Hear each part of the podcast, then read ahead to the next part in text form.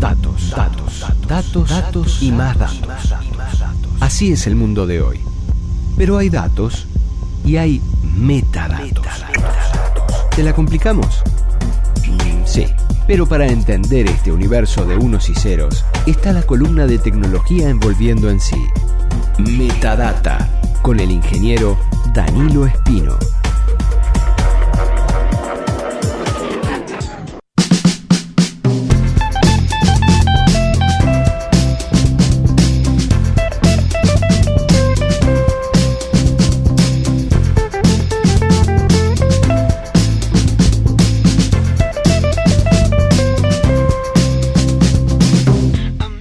Y en esta campaña a favor de los datos, a favor de, de- de buscar el lado de atrás de- del dato, el metadato, más que en realidad, más que una campaña a favor de los datos, es una campaña a favor de los metadatos, de clasificar, de entender, De describir. de describir.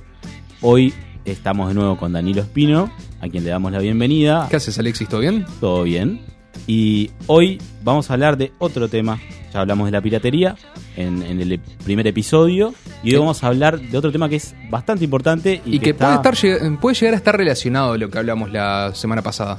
está todo conectado con todo. Sí, como- siempre, Siempre, obvio. siempre. Los grados Es de una- separación entre todos los temas deberían de tender a uno. e- Este, este espacio tiene una visión holística de la realidad. Bueno, Entonces- te pusiste filosófico. Eh, les recomiendo mirar una serie, ya que hablamos de series eh, y de, de, de vías de, de conseguir series. Sí. Hay en Netflix una, una serie que se llama Dirk Gently's eh, Holistic Detective Agency o algo así. Es con Elijah Wood y no sé qué. Y Me encantó tu inglés. Hablan de hablan de la, de la versión de la del- de, la eh, de, de la- un mundo holístico aplicado a un detective y demás cosas. Deja las drogas. Pero en Alexis. Metadata, lo que vamos a hablar hoy es de el derecho al olvido. Sí. Es un tema muy importante que está como subyacente en nuestras vidas diarias y no lo sabemos y no, no lo tenemos tan presente capaz y que nos puede afectar mucho Sí, tre- En- tremendamente. tremendamente, ¿no? Y justamente para eso vamos a, vamos a eh, usar un ejemplo para bajarlo a tierra. Así podemos entender de- hacia dónde vamos, ¿no? Supongamos que yo estoy cursando algunas materias en cierto, cierto centro de estudios y el docente a cargo de esa materia, de forma inocente, publica los resultados de los alumnos en su sitio web con los datos personales de cada alumno, el nombre, la cédula, y este alumno particular que estoy usando de ejemplo, pongamos que soy yo, pierde ese curso o una instancia de evaluación de ese curso, ¿sí? Varios años después, ¿no? Eh, yo voy a buscar trabajo y eh, mi potencial futuro empleador me dice que no considera que estoy casi, eh, calificado porque, según pude investigar, eh, yo perdí esa materia en mi época de estudiante. O sea, te diría algo así como te estuvimos googleando y lo que encontramos es que no estás calificado porque vimos que en el año 95 perdiste el examen de física del liceo y nosotros queremos gente excelente. Exactamente, sí. Algo Entonces, eh, yo como persona tengo derecho a que esa información, que ya es obsoleta o directamente no es relevante, no aparezca en los buscadores. ¿Sí? Y de eso se trata el derecho al olvido.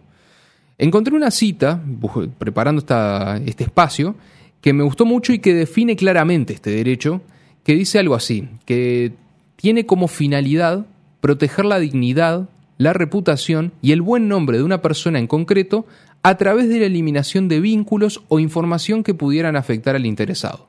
¿Sí?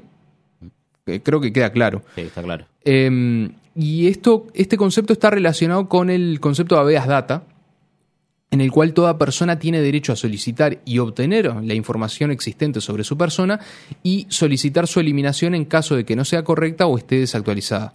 Es más o menos el mismo concepto, pero tiene cierta diferencia sutil, ¿no? Entonces, ¿cómo puedo aplicar este derecho al olvido en la red de redes, en Internet? Una forma es desindexando la información de los intermediarios, que pueden ser buscadores de Internet como Google. ¿sí? Que quede claro que esto no implica borrar la información, sino que es no permanecer expuesto. Por- mm, vamos a ver más adelante por qué digo esto. Eh, esta diferencia es sutil, pero eh, ejemplifiquémoslo, ¿no? A ver. Una persona comete un delito y es publicada una noticia en el portal de un diario, ¿no? Una persona, luego de un tiempo, tiene derecho a que este resultado no aparezca como resultado de una búsqueda con su nombre. Es decir, Claro, se supone que esa persona eh, cumplió, pagó su pena, o capaz que después se evaluó y no era culpable, y no, no está bueno que quede fichado para toda la vida. vamos más, más en concreto. Vos, Alexis, robaste un caramelo en el kiosco de la esquina. Sí, Apareció en la portada del país. sí. ¿Sí? De- eh, vos supongamos que vas preso, pagaste por tu mm, por ese eh, delito y estás recuperado.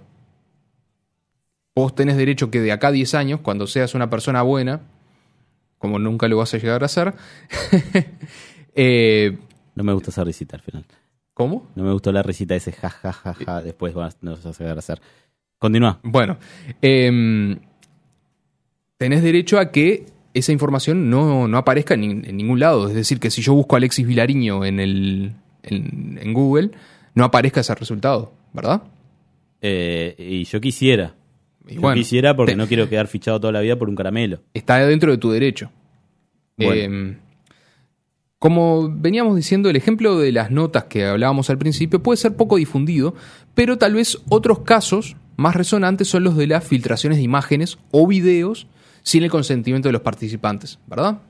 Eh, Creo- ha- han, han sucedido casos muy famosos de esto, ¿no? Sí, sí. Por Muy- ejemplo, muy el de. Florencia Peña, eh, que hace años está en disputa con diversos buscadores para que la información relacionada con los videos eh, practicando sexo oral a su marido eh, se desindexe de los buscadores popula- más populares de Bing, de Yahoo, de Google, ¿verdad? Estas solicitudes de desindexación aumentaron a partir del 2014 cuando el Tribunal de Justicia de la Unión Europea decidiera que Google le diera la posibilidad a todos los ciudadanos de Europa que sus servicios de búsqueda olvidaran la información que los relacionara. ¿Sí? O sea que cualquier europeo puede ir y decir, Google, olvídate de mí, Exacto. Suéltame pasado. suéltame pasado. Entonces, Que eh, es distinto. Eh, Google es un, es un intermediario en realidad. justamente, sí. O sea, no, no están pidiendo que eh, se baje esa información de donde está. Están pidiendo que el intermediario que conoce dónde está corte ese vínculo con la información. Exacto, eso es lo que decíamos al principio, que no, no implica la borrada de la Claro, es información. muy sutil la diferencia, Sí. pero en este caso aplica directamente. ¿Por qué decimos que no es lo mismo? Porque tal vez el oyente reflexivo puede llegar a entender que este derecho al olvido atenta en cierta forma al, eh, a la- al derecho a, A la libre expresión a la libre, a la expresión. Exactamente a eso quería llegar. Eh, y tiene razón. Tiene razón el que, el que puede estar escuchando esto. Hay un conflicto entre las dos cosas. Exacto. Pero justamente lo importante es que no es que se borra la información, sino que simplemente lo que estoy haciendo es no, haciendo, no facilitándote la vida para encontrarla. Claro. ¿Sí? Entonces, eh, volviendo a lo que hablábamos del Tribunal de Justicia de la Unión Europea, eh, según los datos de agosto del año pasado, se habían presentado cerca de medio millón de solicitudes a Google para desindexaciones, de las cuales Google había atendido cerca de la mitad. Eh, porque no es, no es sencillo tampoco desindexar un- varios links, cientos de miles de millones de links eh, desde Google. ¿Qué, qué sería indexar? Indexar implica eh, que en la base de datos de Google o de cualquier buscador, Que me saquen de los resultados. exacto, que te saquen de los resultados, que te saquen de esa base de datos de resultados, ¿sí? No. Y pero capaz que está bueno poner otro ejemplo más concreto de repente de algo que es más local que nos pasa en, en Uruguay, por ejemplo. Sí. Porque estamos hablando de, de la Unión Europea, en América Latina eh, no, no está esa reglamentación, por lo que vos me contabas, no, solo aplica a la Unión Europe- Europea. Desde Uruguay uno no puede estar pidiéndole a Google, olvídese de mí. No porque justamente la legislación nacional no recoge este concepto de, De derecho al de olvido. derecho al olvido eh, específicamente.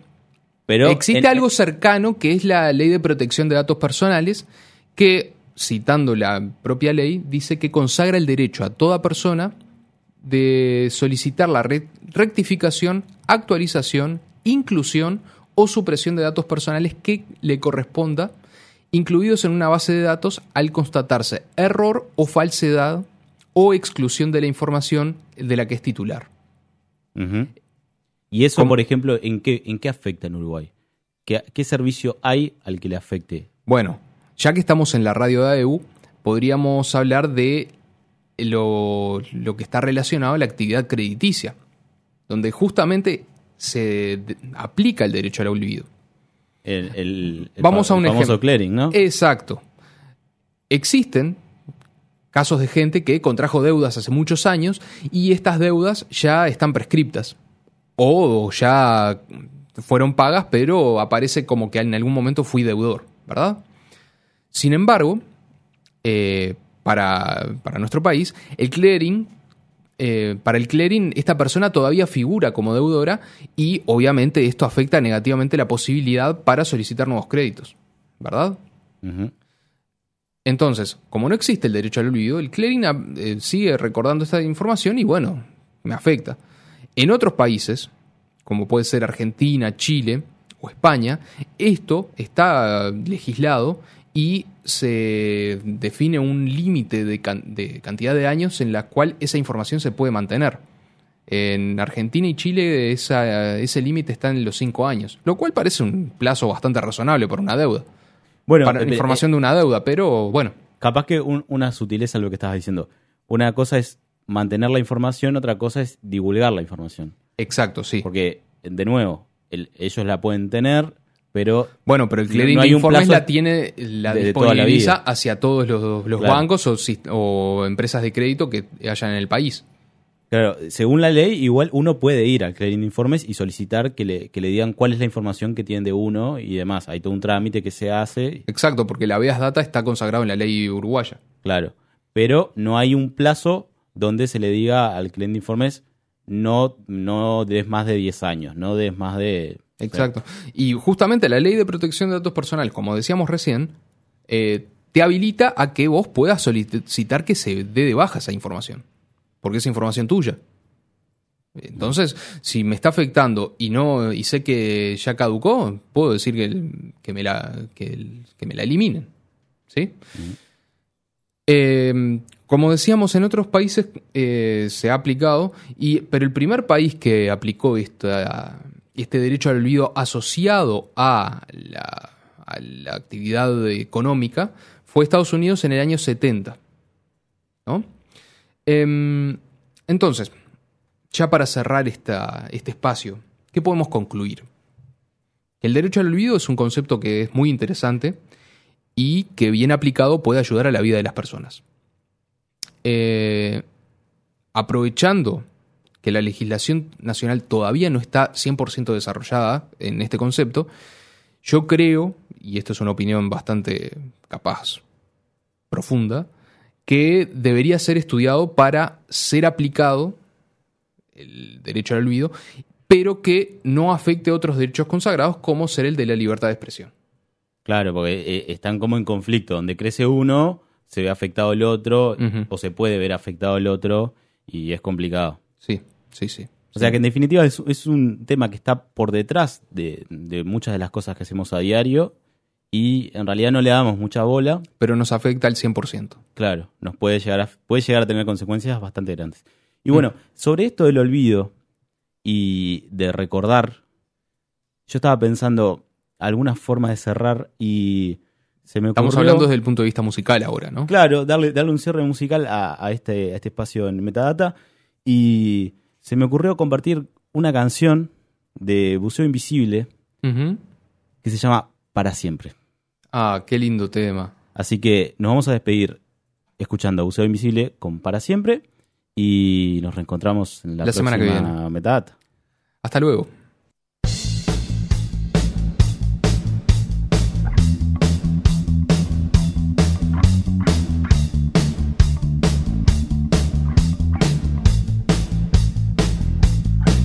esa parte de la música.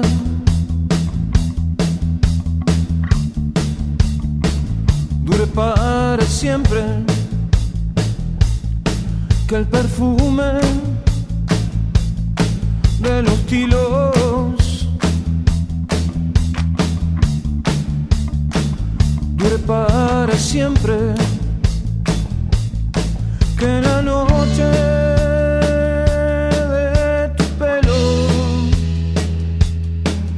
la mirada.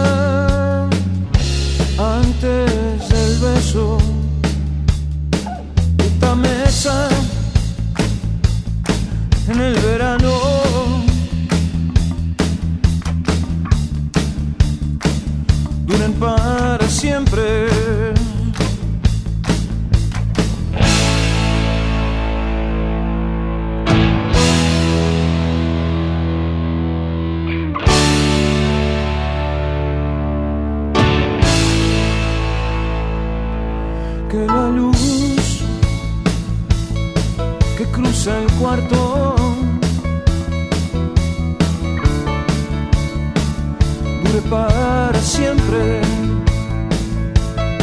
que ese oro en la cerveza.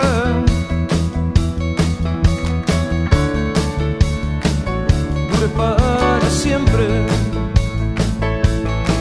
que lo cierto.